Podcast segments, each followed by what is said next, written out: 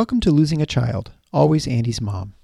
On this podcast, we journey through the devastating experience of the death of a child. Grief is seldom discussed openly in our culture, and the death of a child makes people feel even more uncomfortable. We approach the topic openly and honestly, speaking to people who have lost loved ones and experts who help care for them. Whether you are a parent experiencing loss or someone who wants to support another going through this tragedy, this podcast strives to offer hope and help.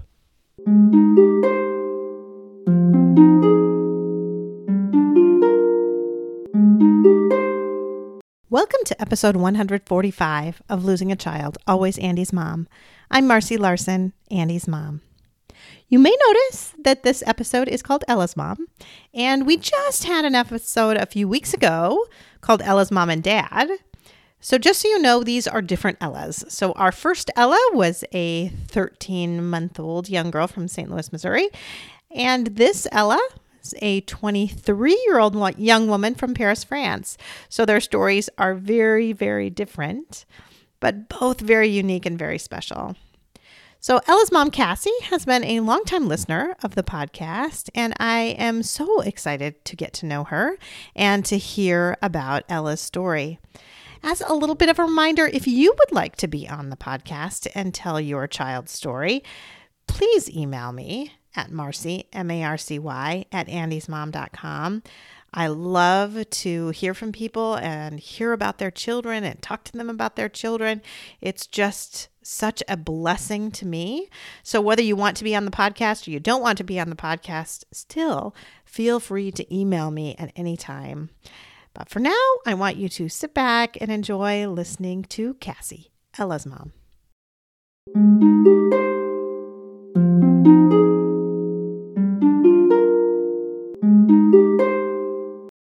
You so much, Cassie, for agreeing to come on the Always Andy's Mom podcast. I'm so excited to talk to you. Thank you, Marcy. I can't thank you enough for everything you've done for me and all these other people out there that are in our situation. I was mentioning you to you earlier before we started recording that when I look at my statistics, I can see where people are, mm-hmm. where they're listening from all around the world. And I've had this very faithful listener in Paris, France for a long time. And for an extremely long time, I had no idea who that faithful listener was. Mm. But it turns out it is you.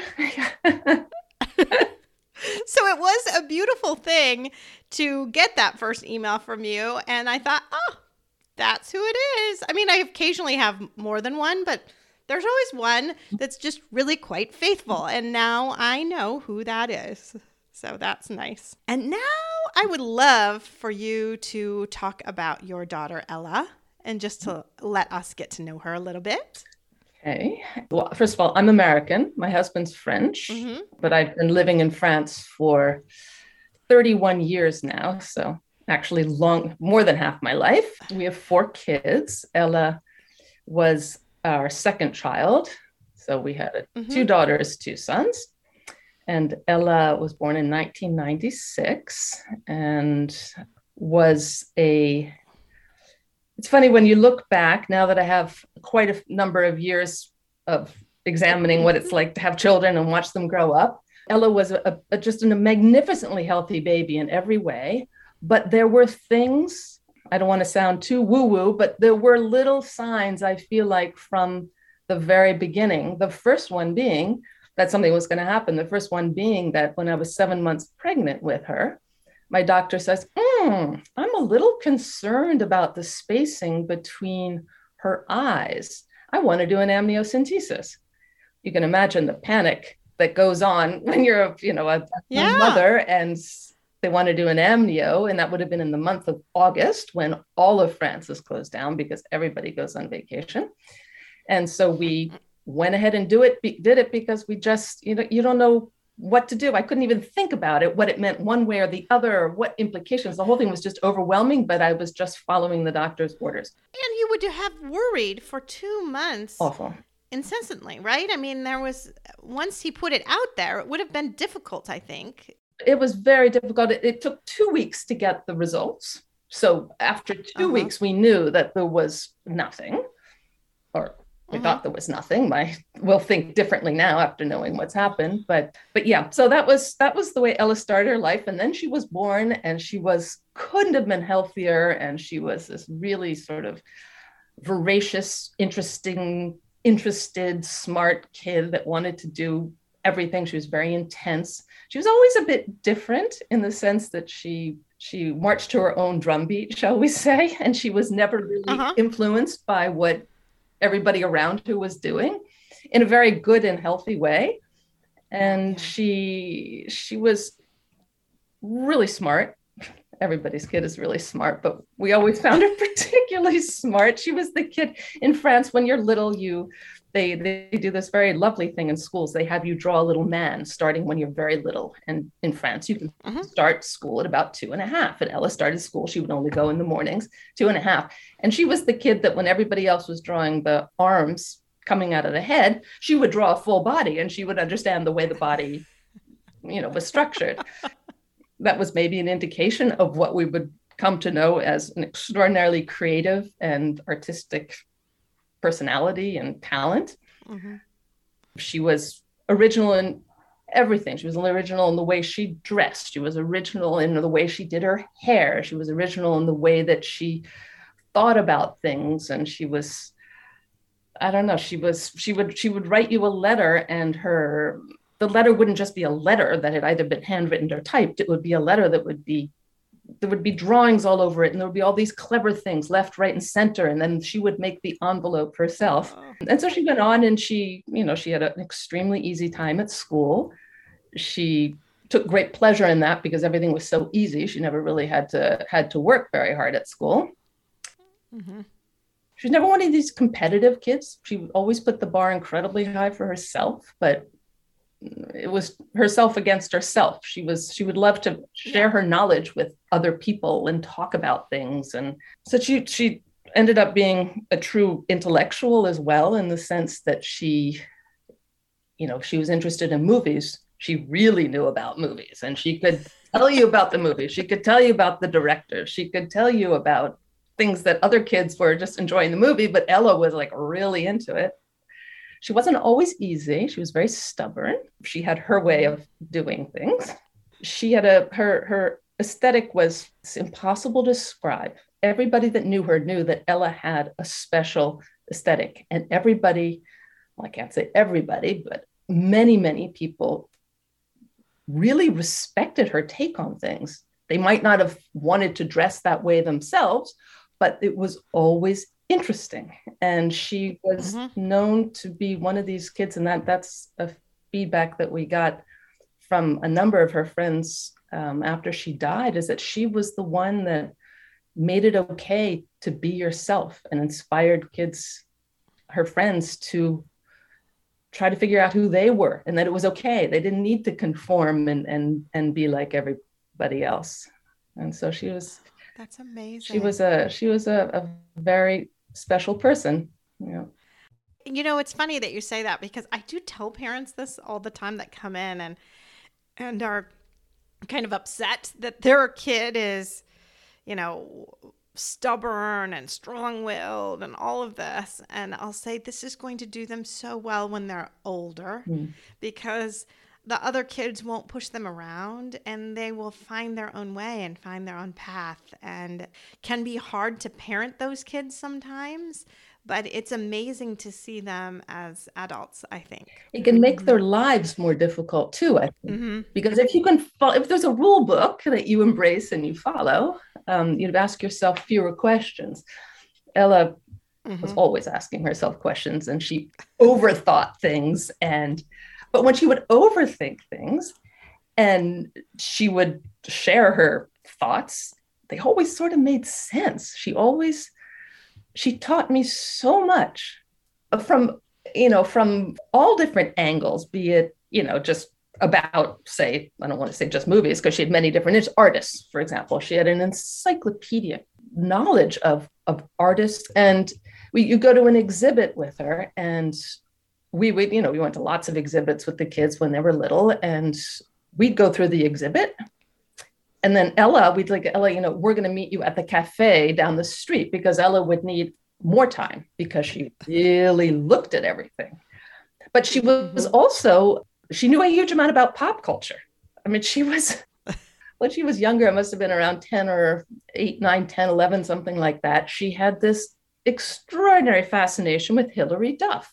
I don't know if you remember. Okay. Uh huh. I do. He knew everything about Hilary Duff. And, and so it could be, I mean, up until when she died, she would teach me about popular culture too. So she had a, a, really vast array of interests. And when she would have an idea about something and you say, I don't quite agree, she she would more often than not sort of talk you through it. And then you would sort of see why she might have yeah. been right. but I don't want to paint her as a as a uh, as perfect because she wasn't. She could be difficult. Yeah. And life became more difficult for her as she got older because she she sailed through through high school but by sort of the end of high school she decided she didn't really want to study certain things that didn't interest her and all of my kids as i said they're, they're half french they were always in a french school and then when they got older we put them in a bilingual school and she ended up doing the international baccalaureate which i know exists in many schools as well in the us and she had to study physics and she wasn't remotely interested in physics, even though, strangely enough, she, I'm jumping back and forth in time, but I feel like that happens in a yeah. situation like all, it all becomes yes. same time. It doesn't matter if it was 20 years ago or, or three years ago. She was the kid when she was little. I can remember my husband asking a bunch of little kids, so what's the biggest number in the world? And the kids would be like, well, it's you know three gazillion bazillion blah blah blah blah blah. And ella just looked at me and said what are you talking about? There is no bigger number. You can always add one. Yeah you're right ella. I hadn't even thought about my, myself. Oh. but she was she was very wise. She was very loyal incredibly loyal person mm-hmm. she would think about another memory that comes to mind that was just so extraordinary. I remember she was she would have been 10 or 11 and she'd just changed schools from you know the little elementary school to go into middle school she was still just in the french system at that point and she had her very very best friend and they'd gone to the same school together and then at that age kids start to change and some mature mm-hmm. faster than others and ella had a crush on this boy in the class and this friend of hers who she thought to be her, you know, BFF, decided to tell the class or tell some other people about this crush that was just, it was so mortifying to Ella. She felt completely and utterly betrayed. Oh, no. Yeah.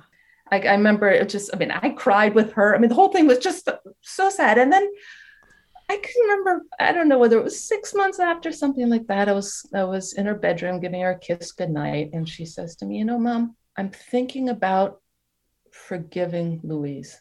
That was her friend. And then we had this whole discussion about forgiveness and what forgiveness meant. And I was like, my God, Ella, you're making me, the adult, think about what forgiveness really is. It was just, she played on many different levels and sure, her mind was always working. And on another level, I think that did make life more complicated for her because she couldn't just like go about her business and do her thing. Just follow the rules. Follow the rules. Yeah. Oh, so back to the physics thing. That was the other thing. She didn't like physics. And so I can remember going with her to the physics teacher, and she hadn't done any work all year. I was like, Ella, the teacher says, Ella, do you need to pass physics in order to go on to college and to get your high school diploma? And she gives this little funny smile out of the corner of her mouth. She, yeah. And he was like, Well, do something about it. We had 10 days before the end of the school year. And so then Ella, in the space of 10 days, learned the physics course in order to pass the physics, in order to get that part of the IB together and then to move on. She was just, she was like that. She was very strong willed. And when she put her mind to something, she, she got what she needed or wanted. Mm-hmm, mm-hmm. Do you want to go on now and talk about what happened with her illness? Yes. So Ella I've forgotten a big part of her life. I just want to mention Japan was a huge part oh, of her life. Japan. Okay. Yeah, but I'll come back to that actually talking. Well, she went off to college. She went off to the University of Chicago and did a year okay. there and decided it wasn't the right place for her.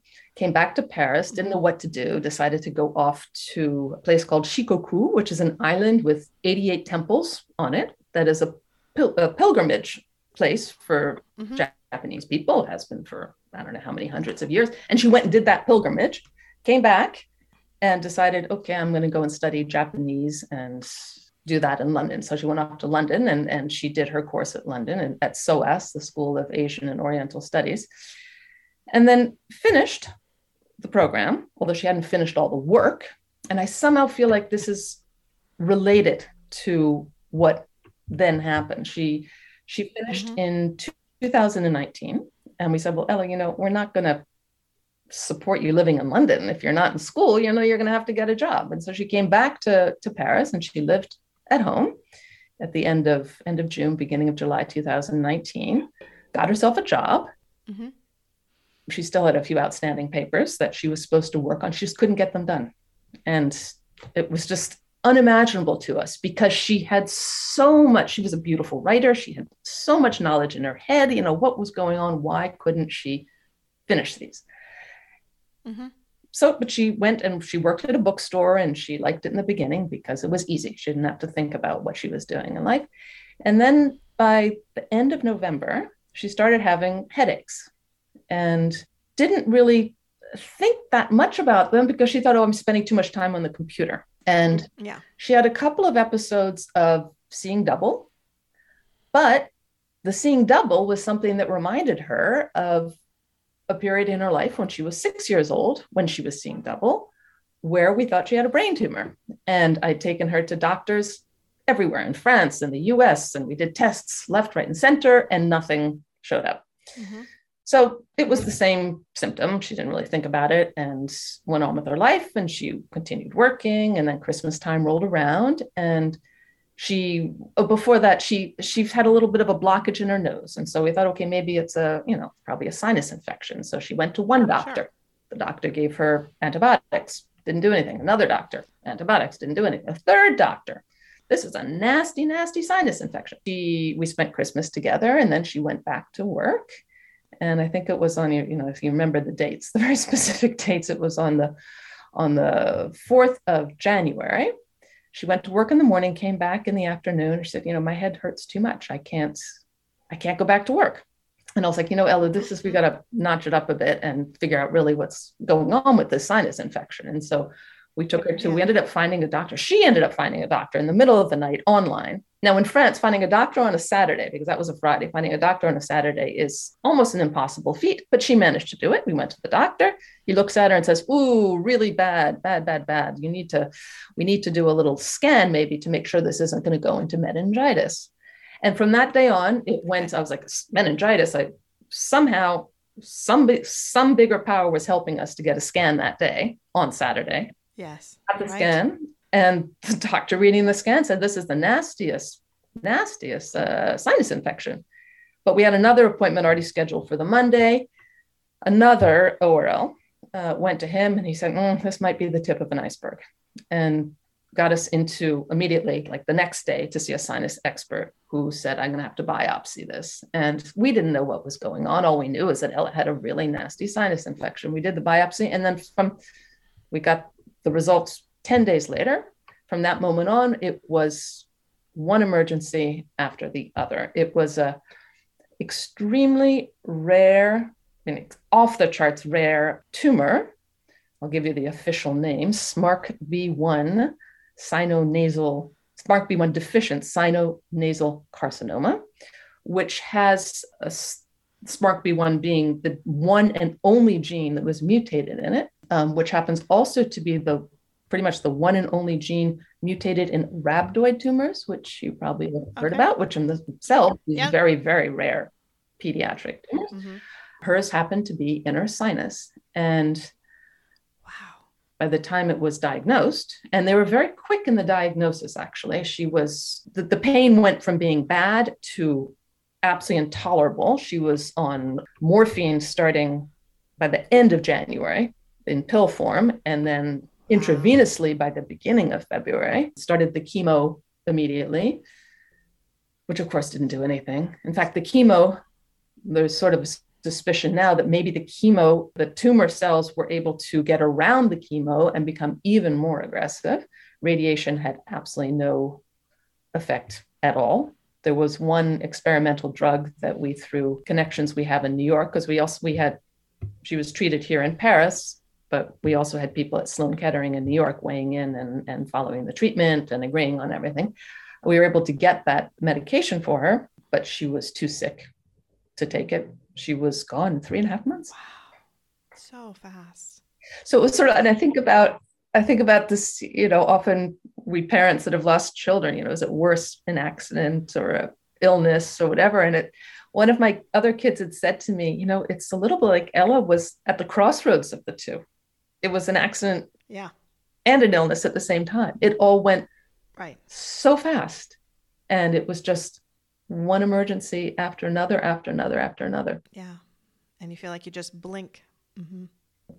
She died on the 24th of April, 2020, which means that we were, this was all happening at the beginning of COVID, yeah. which uh, for us in our situation was like a blip on the on the screen because it was Ella was what we were right so focused on obviously but we in one way, it was a positive for us in the treatment because to get her to the hospital back and forth, there was no traffic, there was nobody in the hospital aside from the patients and the doctors, and but it was it was a nightmare. Yeah, yeah, it certainly was. It certainly was. It's hard to wrap your head around it when it happens so quickly like that, too. I think you're absolutely right that it's really a, almost a combination of the people that have to watch this low suffering that I've, you know, spoken to quite a few of those, and then those of us who just in an instant. It's mm-hmm. it's all over. And it never occurred to me. I mean, I knew because I, you know, I I, I read and investigate things myself. And I knew back in January that this was terminal. I only knew that I only knew that I knew that in retrospect when I went, I have a therapist that I had seen in the past that I'd gone and seen at the very beginning when Ella was first diagnosed. And she was the one that had that reminded me that on the 20th of January, I knew this was terminal.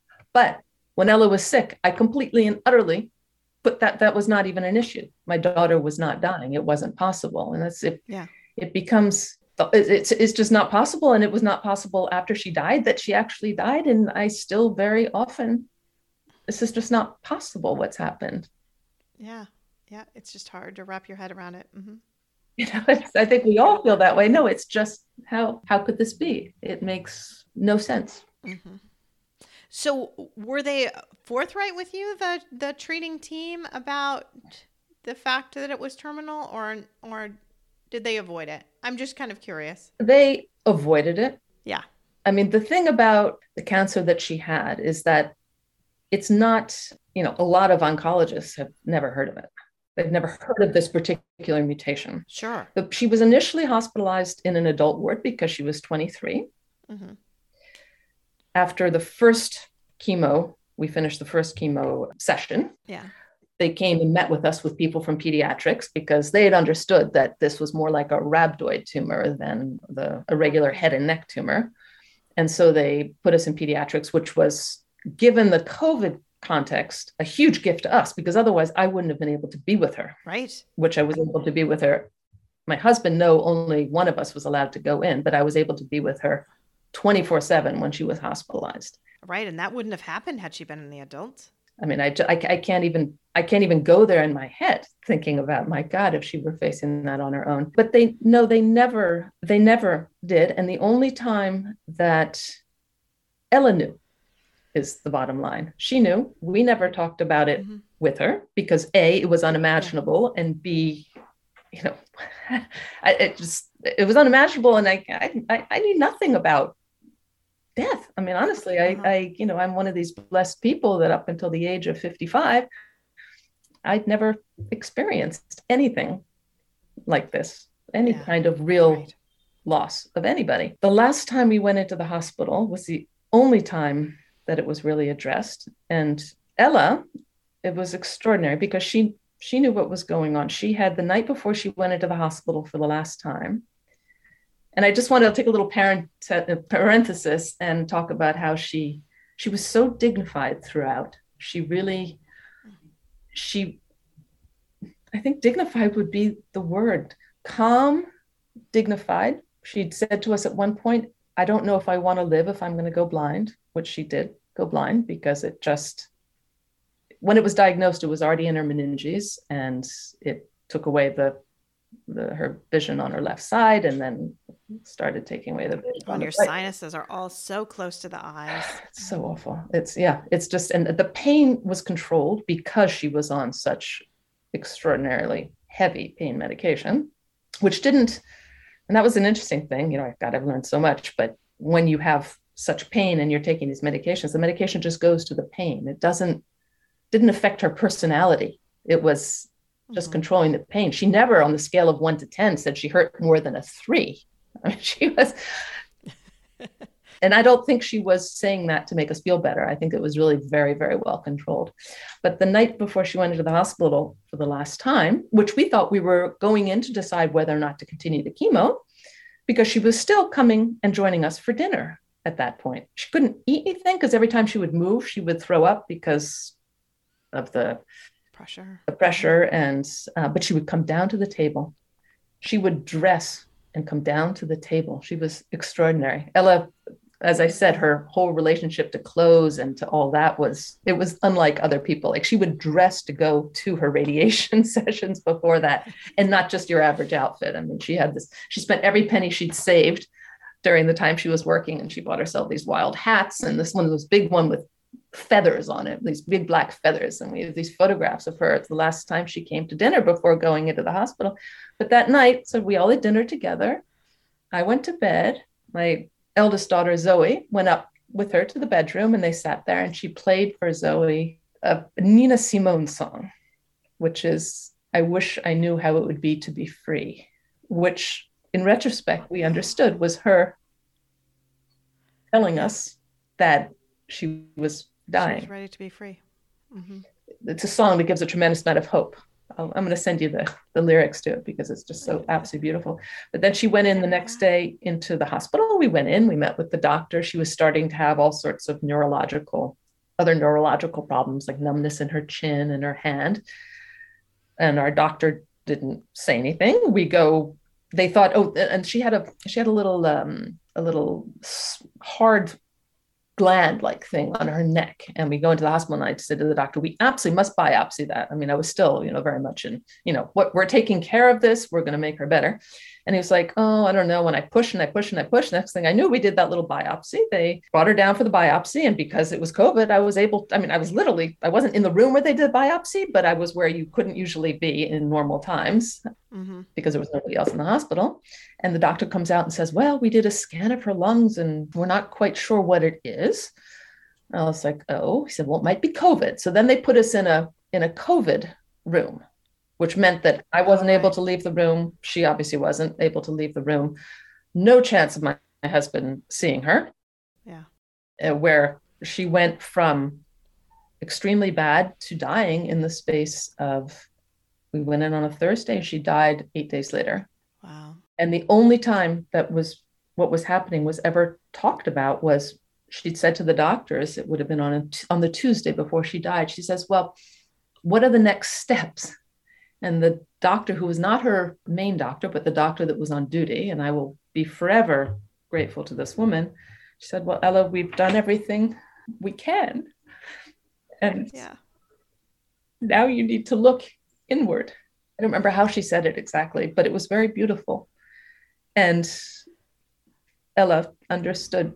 Yeah I didn't even understand. I think she understood. And at that point, they let my husband and our other kids into the hospital. So oh, yeah.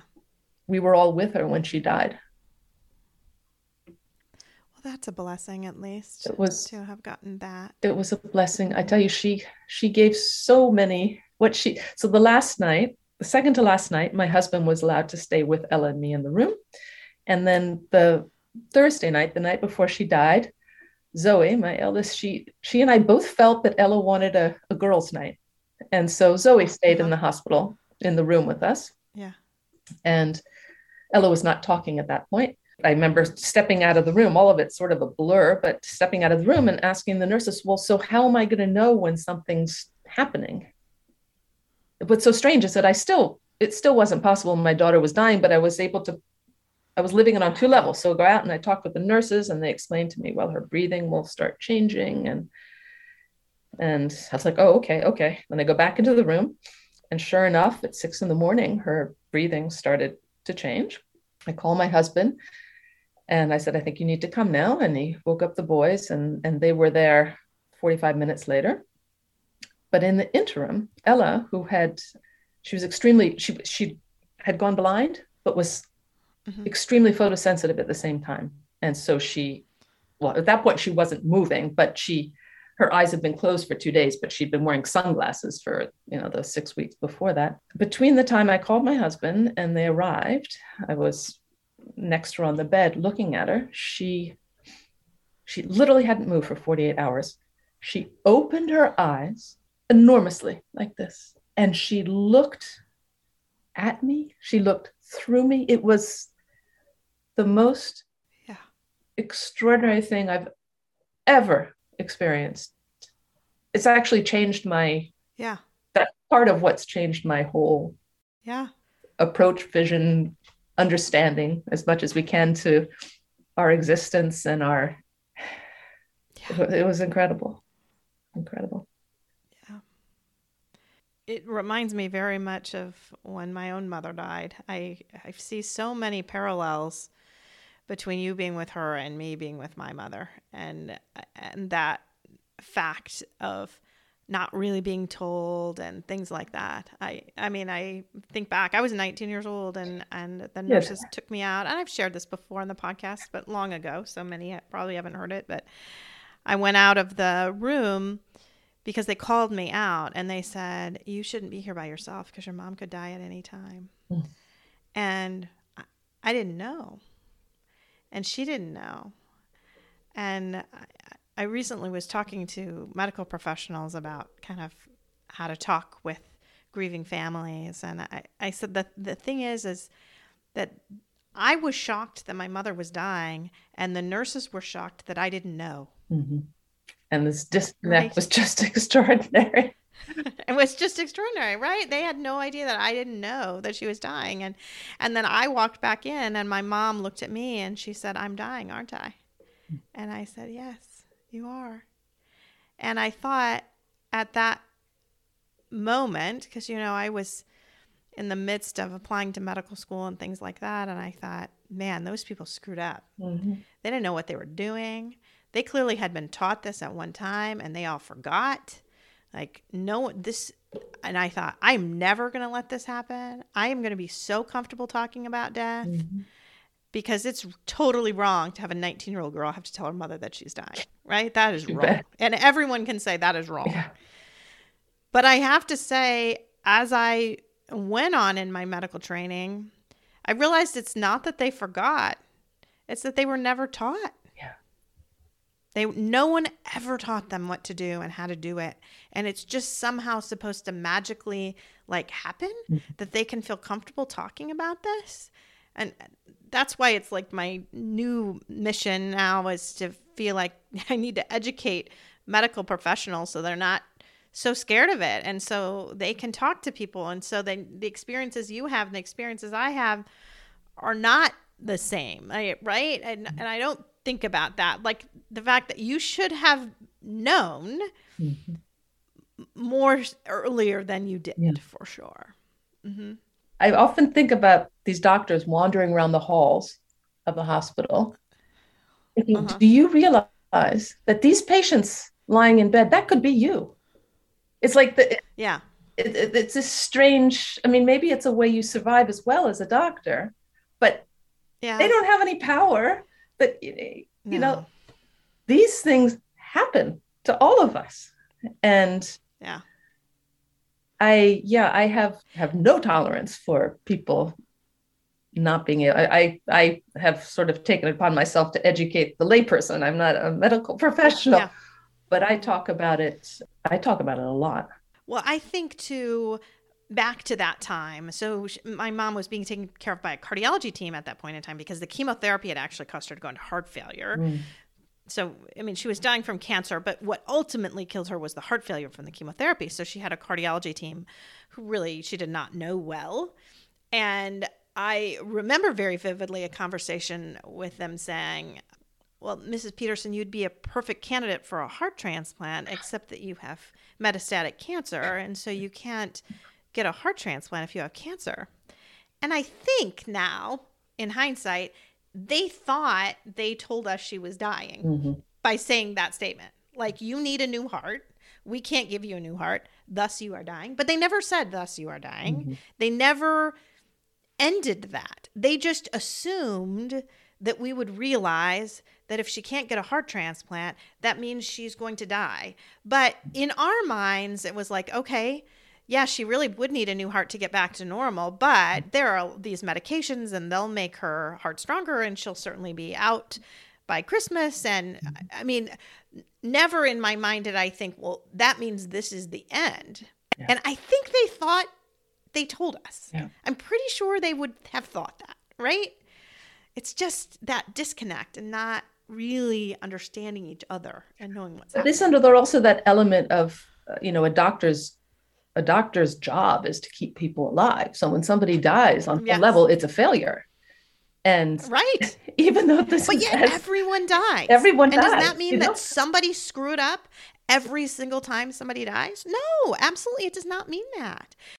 Everyone does die. It's as human as being born, and we can't be here right. to die if we're not born. And it's, yeah, there's a. Do you know what? There's a doctor. I've, I mean, I've I've read so many different things and I'm, I'm, going to put together a bibliography at some point it might be useful to somebody who approaches yeah. you know these horrible situations the same way but for me it was essential to read everything watch everything listen to every podcast anything i could get my hands on and there's one doctor that i just find extraordinary named dr christopher kerr who is okay. the head of a buffalo some huge hospice center in buffalo new york and he tells a story and i might have heard it when i was hearing him. He's, he's done a number of different things. By the way he's done some very interesting studies on end of life experiences but that's we don't have time to talk about everything. Mm-hmm. but he talks about when he first arrived as an intern in in it must have been in a palliative care uh, place that some patient came in. It was somebody who had aids who was quite ill and was put in the room and he says to the nurse you know do x y and z blah blah blah. And the nurse looked at him and said that man's dying. he said, no, no, no, give him X, Y, and Z. She said, no, he's dying. He's having these deathbed visions and, and all sorts of different things. She said, I think you missed that class in school. And that changed this fellow's entire career. And yeah, I do think it's also just yeah. too hard for so many people to talk about. And therefore they avoid it. Mm-hmm. And it's easy yeah. for them to say they assume that, you know, we the family understood, but but no.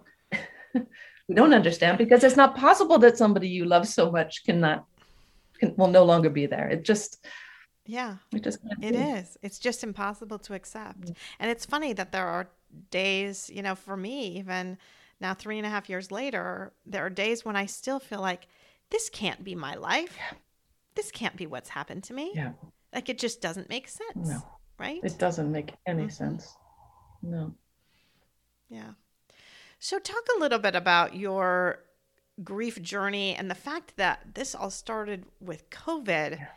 how that kind of impacted it, because I would think that would have had a major impact. I mean, were you able to do like funeral thing this like you normally would have been able to or anything like that well what we did is we we did we were allowed 20 people family included okay ella included mm-hmm at the Père Lachaise Cemetery in Paris, where she's buried. So, about 10 days after she died, we did a ceremony there with my husband's brother, who lives in Paris, and, and his children, and a few a few of our friends. We have two very close sets of friends who also had lost children. Really? For very different reasons, but um, yeah, I have an extreme. Wow. I've uh, well, actually, I have two extremely close girlfriends who have one a, a friend from childhood who lives in the U.S. and another friend that I've met here as an adult in Paris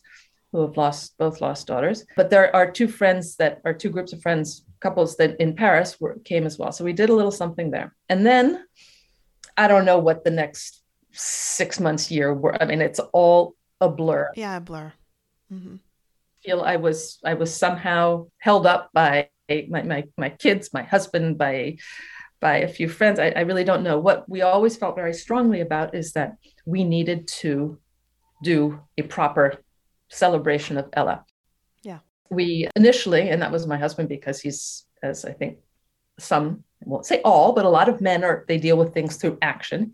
He, yes, with a, um, a friend of his, reproduced one of Ella's works, an extraordinary little book that unfolds like an accordion and okay. reproduced that and we sent that out to everybody as a as a little gift from Ella and then we just exactly a month ago on the 24th of April 2022 did the celebration of Ella's life. I dreaded it with every bone. Two years. Because it was always because we have friends uh, put a little all over, yeah. you know, and I, I the right, family right. and and travel would have been impossible for a long, long time. Mm-hmm. Impossible, absolutely impossible. So we did that on we did that a month ago, and it was it was very beautiful from what I can remember. I was, yeah. you know, it was, I, I, mean, I was just, I was so scared to go through it again. It's not like I don't live with this pain all day long, every single day, but the idea of mm-hmm. the ceremony, but I am so, I'm, it was so clearly the right thing to do to give her yeah. friends a place to come. Yeah. You know, young people today, I mean, they, so many have no place to express, to share their emotions, to, Yeah. so yeah, that's what we that's what that's what we did. And I had my family come over. My brother managed to get COVID, and so he got to stay an extra week. He couldn't go back to the states, but uh, but the rest, but his wife and children and my mother were able to go back. My father actually died at the end of January of this year, and so we've, as a family, have been dealing with a, a lot of a loss, yeah, a lot of grief in a very short period of time. But I want to just say another thing, which is how how everything can be so life is so strange. My father was quite ill, and he had a couple of crises where he was in the hospital for like a couple of weeks. And for me, it was um, the first one would have been in March of 2021, so less than a year after Ella died. And I flew over to the States. I'd actually already had COVID myself at that point, so I wasn't at all worried about giving it to anybody. I yeah. literally had had it, you know, several weeks before, and so I was the, I was the person in the hospital. I was his advocate. It was very, very important to me. I mean, I yeah. I'd spent so much time in the hospital. It was sort of what I knew how to do, and I I could help him. And and we had some just extraordinary conversations. And then the same thing happened. He went back to the hospital back in December of, of last year, and one of the conversations we had, he was he was really dying at that point he said, uh, and my father was a very rational, very, he was a lawyer and very rational. And didn't, yeah. He said at one point, and my mother was there, so I wasn't just myself making it up. He said, you know, it's, I've had three nights in a row. It's just been so hard in my head. I've been going to this place. I don't know where it is, but it's, it's not this world. It's not another world. You really have to know the guy to understand how strange it is that he would speak this he said it was somewhere in between and it was so so hard and i had the presence of mind because of all the reading and, and uh, investigating i've done to ask him questions like dad was there anyone there that you knew? And long pause. I said well the people from the hospital? I didn't want to lead him into anything. It was like a long pause and he finally said ella was there. I said dad we said she was there. She wasn't my she was like she wasn't my granddaughter and I wasn't her grandfather. She was there. And I was like, what the hell was she? I mean, I was anything, I was just drinking as every word. I was like, was she happy? Was she safe? And he said, Yeah, she was just doing her thing. Yeah. I mean, that was the biggest gift I ever could have received. Yeah. Yeah. And it was that is that is a gift. And I I feel like that's a gift for everybody. Yeah. You know, I don't want to keep that one to myself because this is could have been anybody. Maybe he was seeing other. Maybe maybe he was seeing Andy. I mean, you know. well, I, I think too when you shared that Ella, you know, who'd had her eyes closed and not been awake at all, when she opened her eyes and looked past you, that that reminds me of when my mother died, minutes before she died actually. She hadn't known me for 2 days. She hadn't been able to say my name. She sort of knew her parents a little bit, mm. but hadn't hadn't said anything to me. Mm. And we were getting her up because she said she kind of had to go to the bathroom. And so we're trying to get her up. And she looked up. I still remember she looked up off to the right into like the corner of the room, but she wasn't looking at that. And she just got this wide eyed look on her face of just awe. Oh, and she just said, she said, Oh, Marcy. Oh. And I could tell she was seeing the most beautiful thing she'd ever seen in her life. And I got the gift of her last word out of her mouth was my name. Oh, it's so beautiful. Because then she started that kind of agonal breathing, the end breathing, and and she died. But the last thing was that look off into her seeing something amazing and just wanting to tell it to me, even though she hadn't known who I was for two days. Yeah. I mean, it was and it, and it was such a blessing to me. I'm I I think it I feel like it was meant for me to be the one to see that mm-hmm. Because of Andy dying so many years later. I mean, obviously I was in college, I hadn't met my husband, there was no thought of children, there was no thought of anything. Yeah. But for me then to lose my Andy and to think of him seeing that beauty with his grandma who he never met is just really powerful. Yeah. Yeah. So anyway, I feel like that's what Ella was looking at too, don't you think? It was truly extraordinary. And I, you know, being a very rational person too, I, you know, I, I looked into whatever they call that adrenaline rush that that people sometimes have before they die. My daughter was not having an adrenaline rush. It was something yeah. so much bigger than that. And it was mm-hmm. yeah, it was incredible yeah incredible and it is it is a gift yeah there's no question it's a gift it's something i will keep with me forever and ever yeah. and it gives me a little bit of comfort even now and and also you know thinking of them together just as i'm sure you think of ella and your dad together in in that way as well yeah mm-hmm. So, do you want to talk a little bit about you did this just a month ago? I I wonder, I think to myself that some things that can hold up your grieving process a little bit. And one for me certainly was the court stuff. And until the court stuff was done, I felt like I couldn't really start to grieve. So it took me almost that year before I felt like I could start. Do you feel like having this now celebration of Ella has given you something that you've been kind of waiting for and lacking? You think? I mean, it might be too early to tell in some ways. Yeah.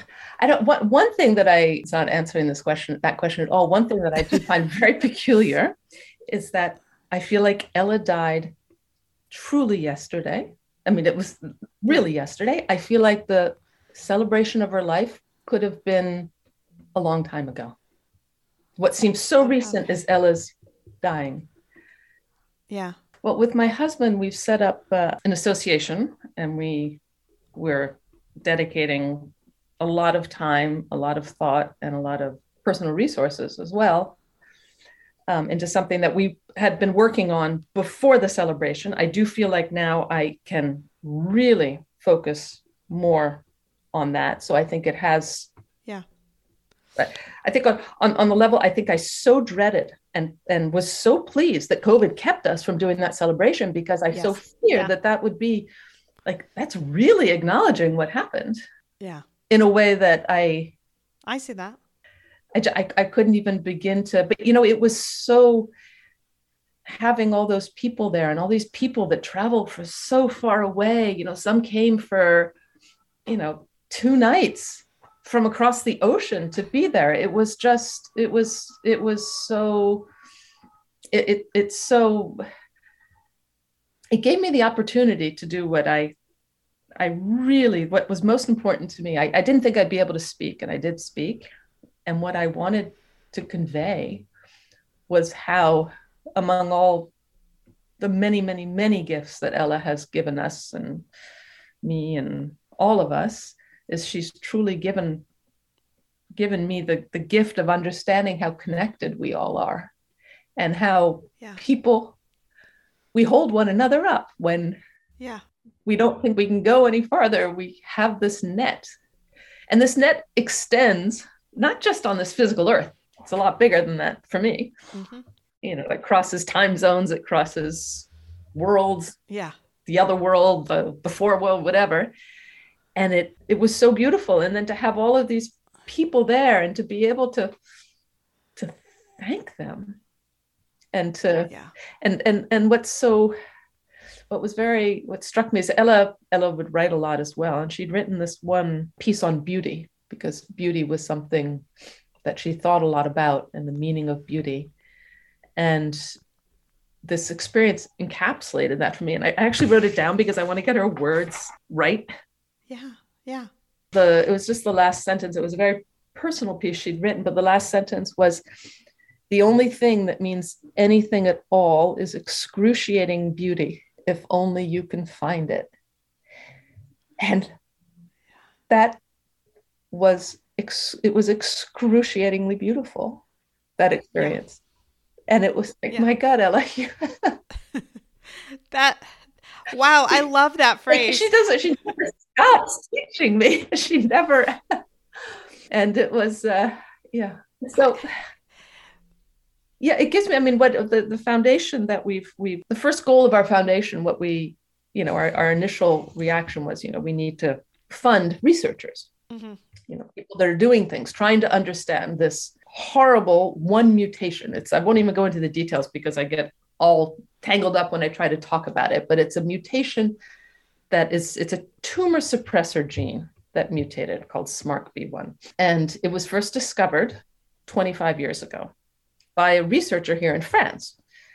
And there are a few people that work on it. The problem is there are very, very few known cases of tumors that are driven by this particular mutation, although this mutation does show up in a lot of cancers, but down the road, in like 20% of all cancers down the road. Uh-huh. Um, anyway, so we started out thinking we, we're going to find a researcher and we're going to you know help them with their work and then the more people we spoke with and we spoke with a lot of people here in the us we came to understand that actually what would be more impactful as a first effort would be to host with the major researchers here in france a conference for the people that work on this mutation uh-huh. and the complex, the genetic part of the genetic complex that it's part of.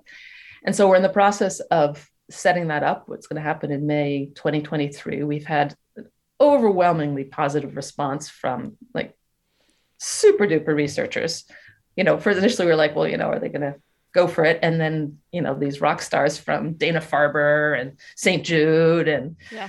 Sloan Kettering and MD Anderson. I mean, they're all the ones that are into this are like really into it and really into being able to spend time. They know about one another's work, but to be able to spend time together trying to figure out, you know, what do we do? We've known about this for 25 years. It was first discovered in the context of these pediatric rhabdoid tumors, but we've made no progress.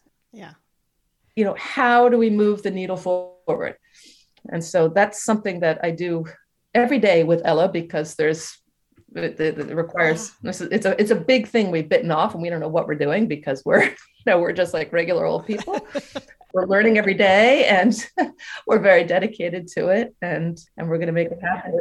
And it is a beautiful thing that you can do with ella. And it's it is very true that a lot of times people are maybe duplicating efforts or they're working on something and someone else has already kind of figured that part out. Mm-hmm. and if you can communicate that is really really helpful you know just to be able to kind of understand and then you know you can have a new starting point in some ways yeah. right and to get to get people on the same page i mean it's complicated because yeah. i know you know people don't necessarily like to share their research and this and that but we're trying to that's why we want to do it in the form of a conference get them all together in this hotel great place in the south of mm-hmm. france and feed people nicely and have it pleasant and you know moments that aren't work where they can actually create real connections on a human level as well. To mm-hmm. so we'll see where we'll see where that goes. Oh, that's just beautiful. I love that. Mm. I love that. Well, and I love that you can do it with her. Yeah, she's so much. It's that's just what you need, right? You need to be find a little bit of purpose for your grief and something you can do with your child. I I know that's what the podcast does for me and you know, it's it's just a beautiful beautiful making something positive out of something that is just so horrible.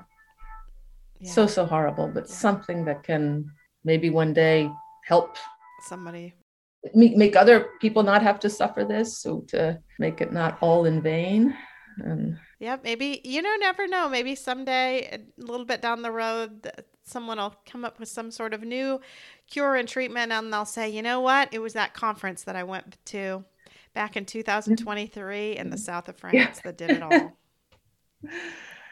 Uh, yeah. So thank you so much, Cassie, for sharing Ella with us and your story. And I just find it wonderful and amazing. And thank you to you. And I also want to thank all the other mothers that have come and talked about yeah. their children because I'm I, am i am sure we all feel this way. It's just it's truly a lifesaver. Yeah. What you've done is just amazing.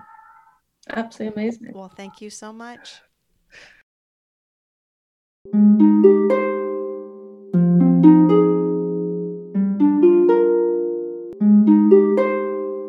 Thanks for listening. If you found this helpful or would like to support the podcast, please leave a five star rating and comment. To help financially, you can text Andy's Mom to the number 53555 or visit the donate page on andysmom.com. Your donations are secure and tax deductible, and we are now able to accept Venmo, PayPal, and Apple Pay. Always Andy's Mom is a registered 501c3 organization and can receive donations through smile.amazon.com, Thrivent Financial, and Benevity, amongst others. Marcy loves hearing from listeners. Please feel free to reach out to her via email at marcy at andysmom.com. Also, be sure to sign up for the email list to receive weekly updates as well as pictures of all of Marcy's guests and their children. Together, let's work to inspire hope, one day at a time.